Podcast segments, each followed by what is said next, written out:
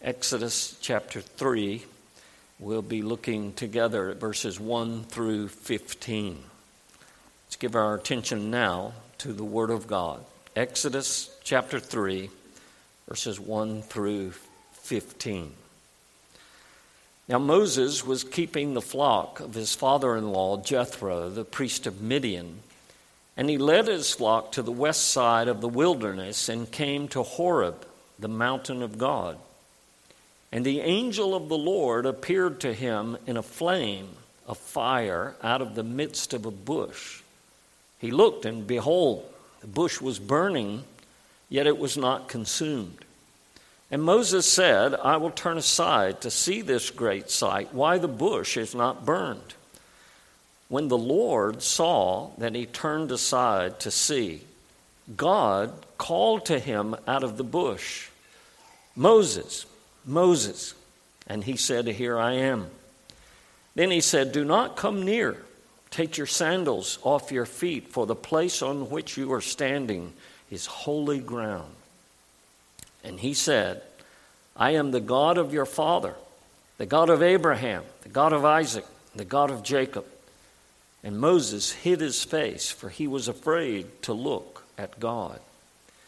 Then the Lord said, I have surely seen the affliction of my people who are in Egypt and have heard their cry because of their taskmasters. I know their sufferings, and I have come down to deliver them out of the hand of the Egyptians and to bring them up out of that land to a good and broad land, a land flowing with milk and honey, to the place of the Canaanites, the Hittites, the Amorites, the Perizzites, the Hivites, and the Jebusites and now behold, their cry, the cry of the people of Israel, has come to me.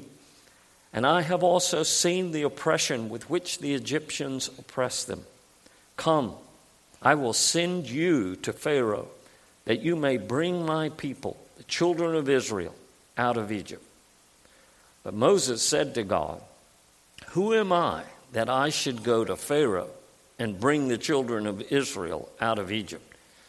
He said, But I will be with you, and this shall be the sign for you that I have sent you. When you have brought the people out of Egypt, you shall serve God on this mountain. Then Moses said to God, If I come to the people of Israel and say to them, The God of your fathers has sent me to you, and they ask me, What is his name? What shall I say to them? God said to Moses, I am who I am. And he said, Say to this people of Israel, I am has sent me to you. God also said to Moses, Say this to the people of Israel The Lord, the God of your fathers, the God of Abraham, the God of Isaac, and the God of Jacob, has sent me to you. This is my name forever, and thus I am to be remembered throughout all generations. Thus far, God's Word. Let's pray together. oh Lord our God, we thank you for the revelation of yourself in the Word. And we pray that this very night you would open our eyes and stop our ears soften our hearts, that we might receive your truth, that we might revel in the glory of that truth, and that we might delight ourselves this very night in the great I am, who is our God and the God of our fathers. We thank you and pray for your blessing now in Jesus' name. Amen. Well, for those of you who were here last week, you know that this month we are going to be dealing with a short series of sermons on the names of God in Scripture. Now, we began last week with the name Elohim. And somebody asked me after the evening service, Where did you come up with that name? And I quickly realized that I had failed to explain that Elohim is a Hebrew word for God. And it is Elohim that is so often translated in our English translations by capital G, lowercase od. So a typical expression of God, but with a capital G and lowercase od, is the name Elohim. Now, we're not going to have time in this brief series to treat all the different names by which God reveals himself in the scriptures. But here's just a few of the more common ones that you can recognize from your English translations. So, we're looking tonight at the name Jehovah, literally Yahweh. And we say Jehovah and that is a, a translation that is reflected in Lord in our English translations, all caps. So L O R D in all caps. That is Yahweh or Jehovah. Then you have the combination of these names. So when you have Lord in all caps, followed by God, capital G, lowercase o d, you've got a combination Jehovah, Elohim. So you got that, all right? We know what's Jehovah, we know what's Elohim. You put them together, and you got Jehovah, Elohim. But if you happen to see Lord spelled with a capital L, lowercase o r d, that's the name Adonai. And then we have the interesting twist that when the Jews read Lord, all caps, Jehovah, they would read that word, but they would say Adonai.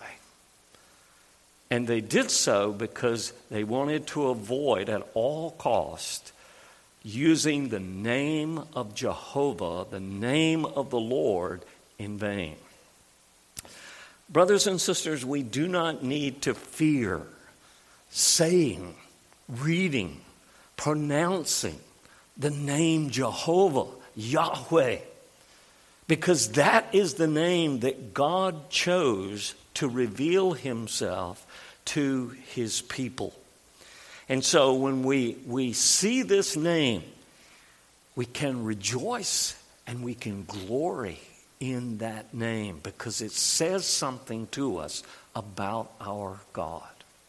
Now, if you were here last week, you know that the term Elohim was used quite frequently 2,250 times to be precise. The name Jehovah is used almost three times that 6,823 times.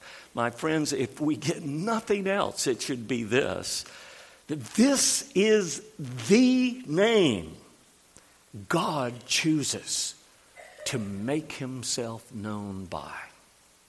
This is the name that God wants to use and the name that He prefer, prefers to reveal His person and His being. Quickly, if you remember last week, Elohim communicated four things about the person of God. Number one, He was the creator. So, Genesis 1 mostly is where we see Elohim created the heavens and the earth. Secondly, Elohim spoke that the fact that he was the only God, he was the true and living God, and there was no Elohim besides him. Two different chapters in Isaiah make that point. Thirdly, it speaks to us of the fact that God is triune. The very nature of the term is plural. So here is this one God speaking in plural terms, using plural pronouns. Let us make man in our image. And while it's not a full blown doctrine of the Trinity, it's certainly the foundation of it. And then lastly, we saw that Elohim speaks of God as the personal God, a God of the covenant. I will be your Elohim and the Elohim of your children. This is the covenant language that God uses to Abraham. Now, Jehovah likewise speaks in a number of a number of distinctives about who God is. And we're going to look at three in particular. Number one, Jehovah is the God who is. And we'll look at that more closely in just a moment. Secondly, Jehovah is the God of truth and righteousness. And thirdly, Jehovah is the God of redemption. So let's look at these three things. First, Jehovah, the God who is. And you might be listening to me at this moment, or you've read this, this title that we have for our first point, and you're saying, what, what exactly does that mean? The God who is. Well, the explanation is not an easy one, especially when we see how God chose to identify himself to Moses in the text that we've read tonight. So in Exodus 3, we have a scene that is probably well known to most, if not all of you. It's a simple story of Moses minding his own business, keeping his father in law's sheep on the backside of the, the desert. And all of a sudden, God decides to appear to Moses. And he does so in the form of a bush that's on fire, but is not consumed. It just keeps burning. And so Moses is drawn to this. And as he draws near, here's what I want you to notice in particular the different names for God as they are described here. Look at Exodus chapter 3, beginning with verse 4. So when the Lord saw Jehovah, that he turned aside to look, God, Elohim, called to him from the midst of the bush.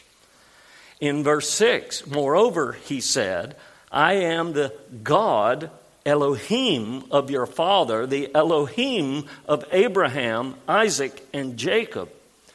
And Moses hid his face. And then verse 7 and Jehovah, the Lord, said, I have seen the oppression of my people.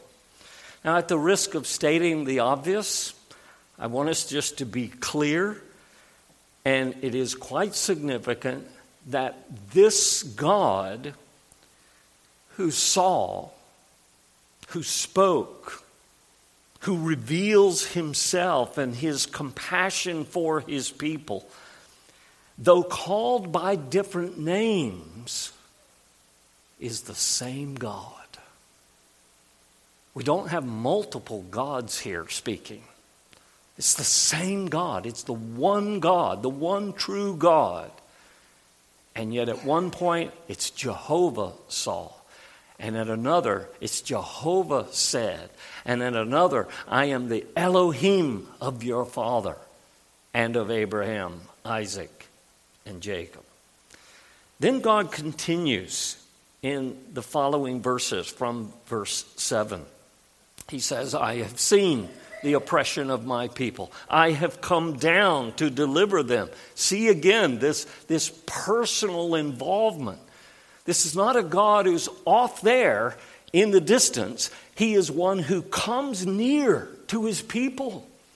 He is a God who speaks into their lives. He is a God who sees their pain and their struggles. He is a God who gets involved, if you will, in their lives.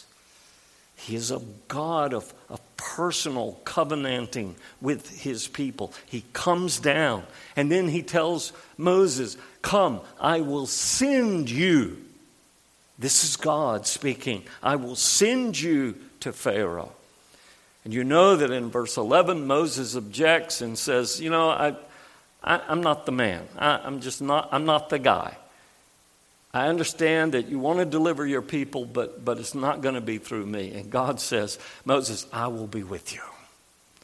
And that calms Moses' own heart and removes his objections. And then Moses says in verse 13, When I come to the people of Israel and I say, The God of your fathers has appeared to me and Moses asks this question.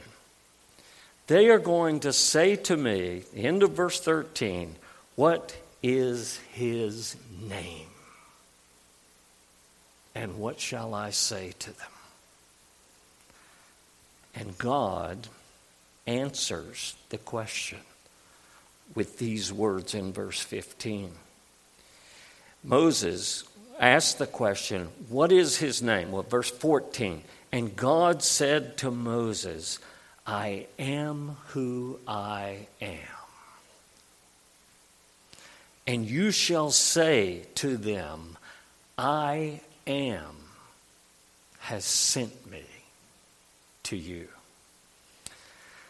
Now, brethren, this is where it gets real interesting if someone were to ask you, What is your pastor's name? you would give them a proper name, a noun. Deckard Stevens, Matt Purdy. If someone were to ask you your name, you would respond with a proper name, a noun. But you realize when Moses says, they're going to ask me, What is his name? And God says, My name is I am. Moses doesn't answer. I mean, God doesn't answer with a noun, He answers with a verb. I am is the first person singular of the Hebrew verb for being. It's a verb. Who has a name like that? I am. That's what God tells Moses to say. In other words, God says the best way for you to think about me, who I am, is that I am the God who is. The God who is always present. Now, here's an opportunity for some extra credit. Does that ring a bell for anybody? Does that language, I am the God who is, if you're thinking of Revelation chapter 1 and the vision of John on the Isle of Patmos of the Lord Jesus Christ, remember this is Jehovah speaking, I am. I am the God who is. And what does Jesus say to John when he sees him? He says, I am the one who is and the one who, was and the one who is to come. I am the eternal God.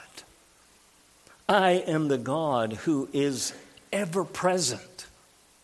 I am the one who is, the one who never changes, who is the same yesterday, today, and forever. It's a wonderful combination of terms that our catechism uses when it answers the question what is God? God is a spirit, infinite, eternal and unchangeable. It's almost the very language that God is using before Moses. Brethren, Jehovah is the eternal God. Now, the name Elohim taught us that God was the creator, that God was the only true God, that God was the triune God, and that God was the covenant making, covenant keeping God. But my friends, Jehovah takes us into uncharted waters. The name Jehovah is designed to show us who God is, that we might know Him and know Him accurately. This Elohim in Exodus 3 says, My name is Jehovah.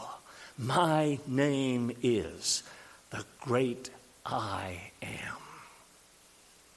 And by that name, I will be known throughout all generations. This is not just something that happened thousands of years ago in the deserts of Midian. This is the same truth that speaks to us today. Our God is Jehovah, Yahweh. He is the ever present, eternal, ever existent God, the great I am. And when you stop to think about it, it's no surprise that the Jews wanted to stone Jesus in John 8 and verse 58 because Jesus said, Before Abraham was, I am. There was no ambiguity about what they understood Jesus to be saying. Jesus was claiming to be the same God that spoke to Moses in the desert, saying, I am is my name. Well, secondly, I want us to think about Jehovah not only as the God who is, and granted, there, there's a mystery, a shroud about this, this language. How, how can we even fathom this kind of God? But there's more. We see Jehovah as a God of truth and righteousness.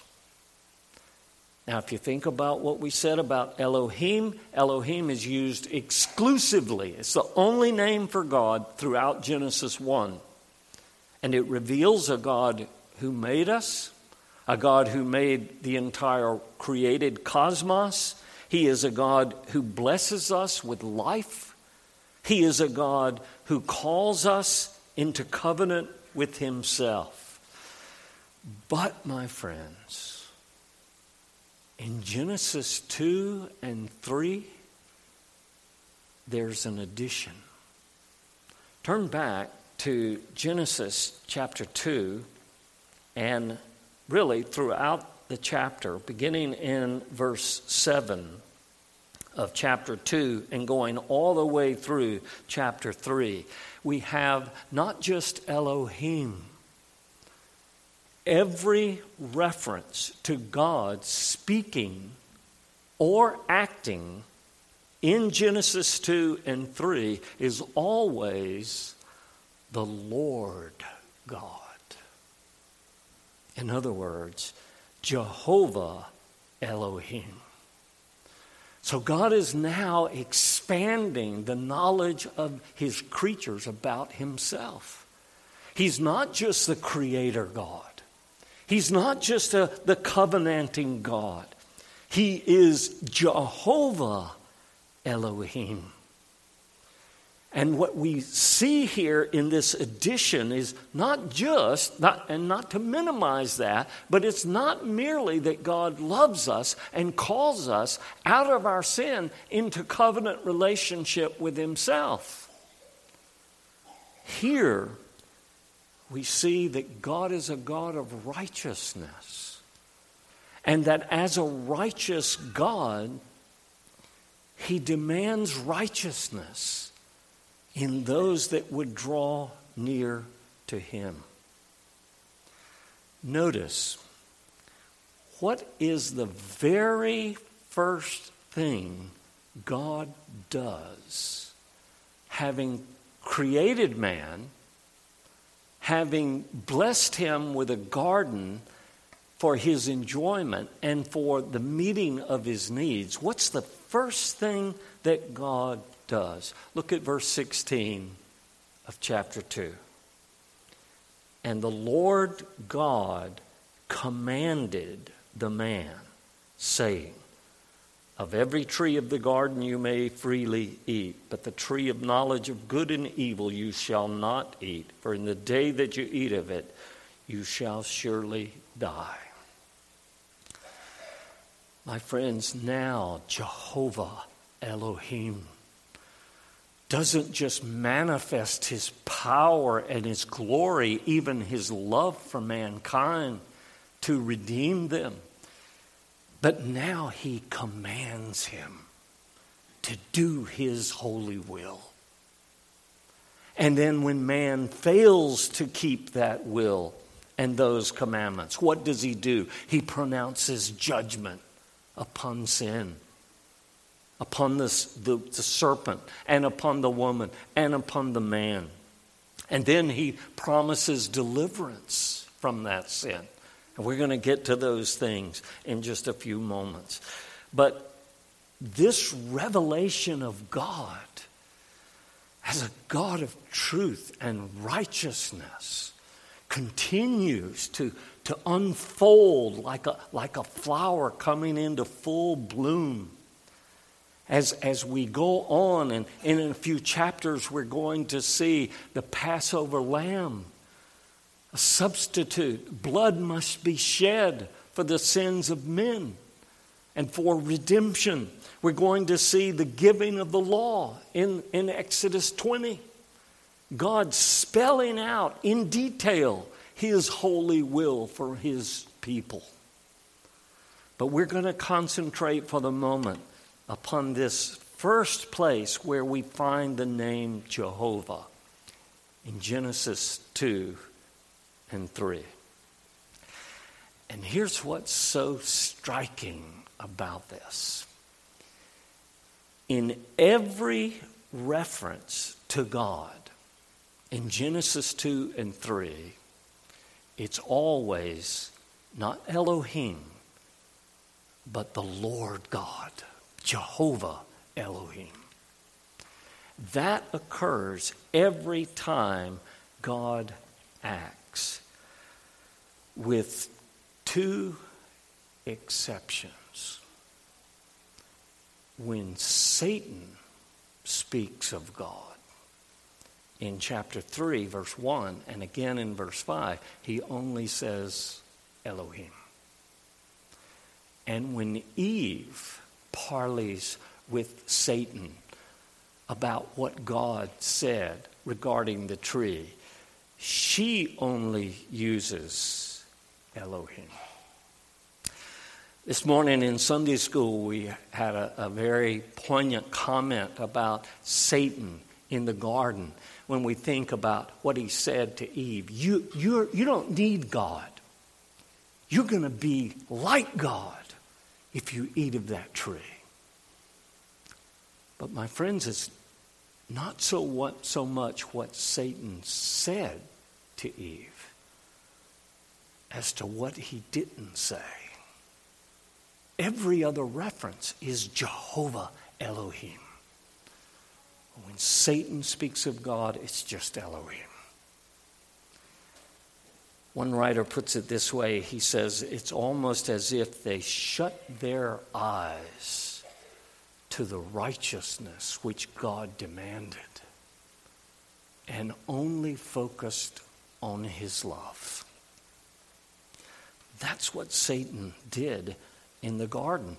And is that not exactly what Satan continues to propagate in our day and age today?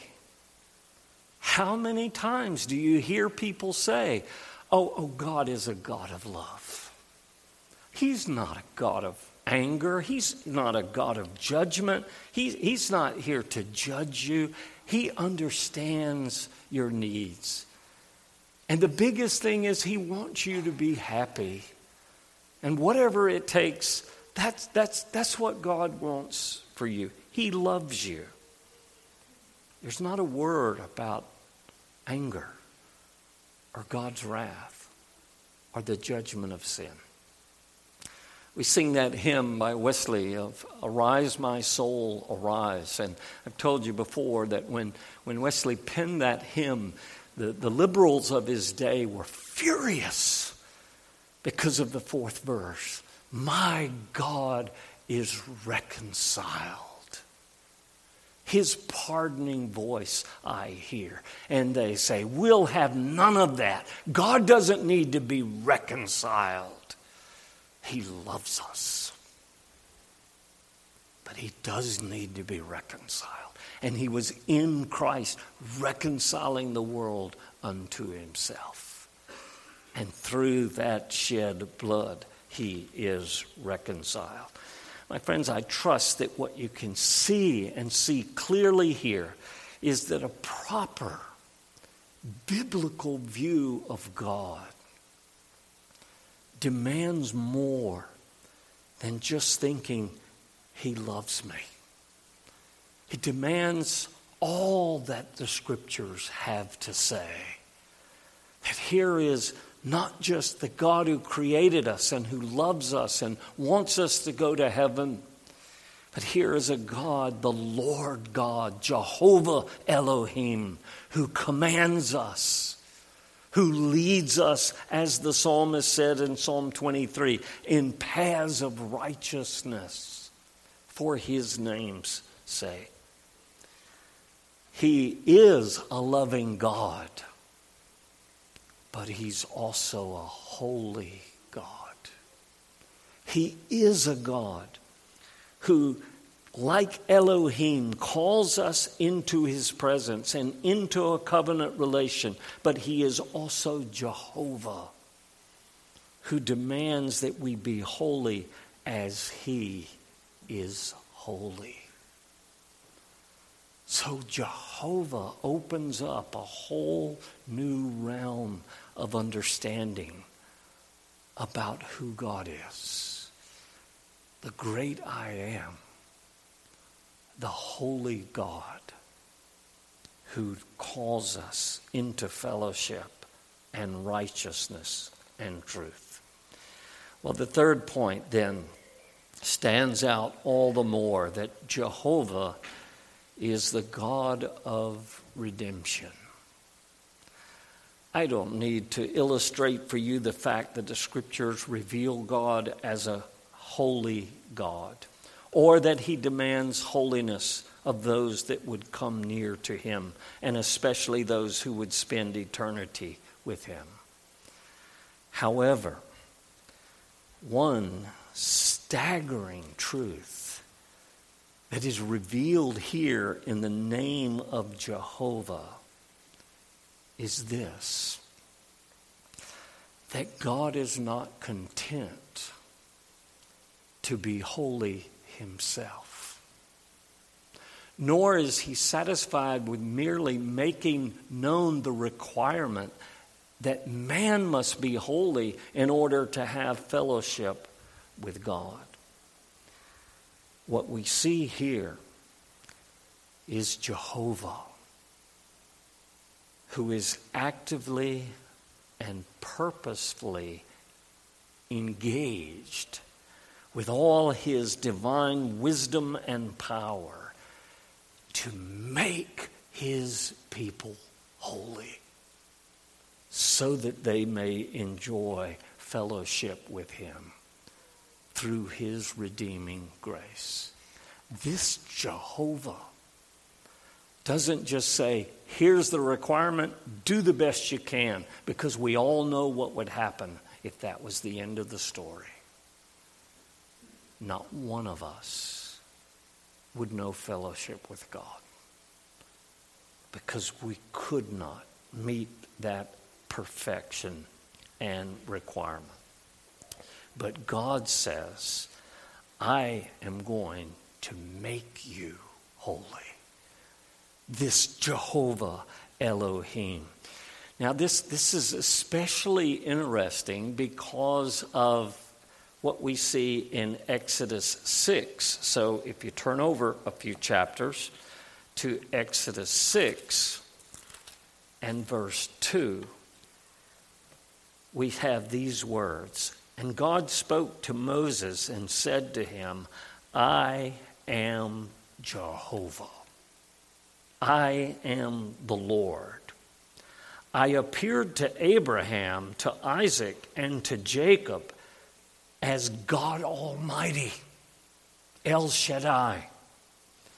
But by my name, Lord or Jehovah, Yahweh, I was not known to them.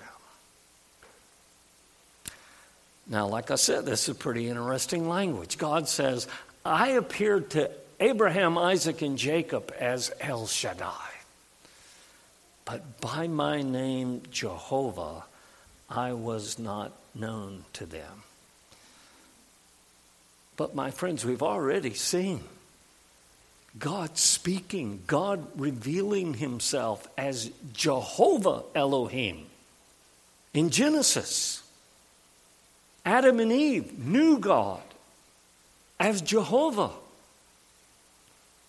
Abraham, Isaac, and Jacob knew God as Jehovah. Noah knew God as Jehovah.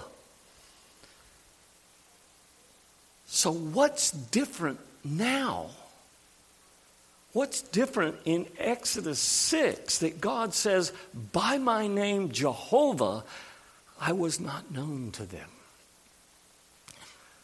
What's different is God is getting ready to redeem his people out of the land of Egypt.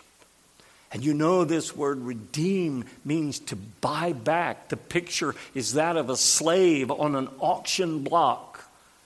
And someone is able to buy him and give him his freedom. They could redeem him from his debt so that he would not have to be a slave anymore. And God, Jehovah, was getting ready to redeem his people, Israel, out of the land of Egypt. What I think we see here is they knew him by the name Jehovah, but they didn't fully understand it. They didn't see it in its fullness, in its richness. Because Jehovah's more than just the eternal God, the ever present I am. He's more than a God of truth and righteousness that makes known his holy law to his people. He realizes, my friends, that we are lost and undone. And there is no way we can meet the requirement. And so he comes to redeem us, to deliver us from our slavery to sin and to Satan. Our God, ladies and gentlemen, young people, try to take hold of this. Our God is the Lord. He is Jehovah he is a God of redemption who so loved us that he provided a way for sinners to become righteous in his sight and therefore accepted in the beloved. Multiple passages that communicate this. Think of the, the wonderful promises of Ezekiel 36 when God says, I will take away your heart of stone and I will give you a heart of flesh. And I will put my spirit within you and cause you to walk according to my statutes. That's Jehovah. That's a God of redemption who does not leave us to perish. But he says, I'm going to do for you what you cannot do for yourself. And even more striking, perhaps, is the prophecy of Jeremiah 23 and verses 5 and 6. Jeremiah writes, Behold, the days are coming, says the Lord, Jehovah, that I will raise to David a branch of righteousness. A king shall reign and prosper and execute judgment and righteousness in the earth. In his days, Judah will be saved and Israel will dwell safely. My friends, there is not a shadow of doubt that this is the Lord Jesus Christ, promised by God to come and redeem his people. And listen to the last phrase. And this is his name by which he will be called. This is the name by which Jesus will be called the Lord, Jehovah, our righteousness. It's not our righteousness that makes us acceptable to God. It's Jehovah, the Lord Jesus Christ, Jehovah, our righteousness. My friends, it is in Christ that the riches, the wonder of the name of Jehovah comes into full view, unfolds like that full blown rose, unfolds before our view. And the very words of the apostle Paul in 2 Corinthians 5:21 He made him who knew no sin to become sin for us that we might become the righteousness of God in him. Here is the name Jehovah, the God who is, God of truth and righteousness. We cannot diminish that. But a God of redemption who comes to us in the person of Christ and redeems us to himself. What praise and honor and glory we should give to our God, the Lord, our righteousness. Let all those who love your name exult in you. Let's pray together. Oh, blessed God, how we praise you, how we thank you for this glorious revelation of yourself, the great I am. We need not fear that you will ever change or that you will cease to love us. For you have loved us with an everlasting love. And in time you have drawn us to yourself through faith in Jesus Christ. We bless you and we thank you for the wisdom and riches of your grace to us in Christ. Would you bless these words to our hearts tonight and cause us to exult in the Lord our God? We pray in Jesus' name. Amen. Take a few moments as we think about the glories set before us in the name of Jehovah.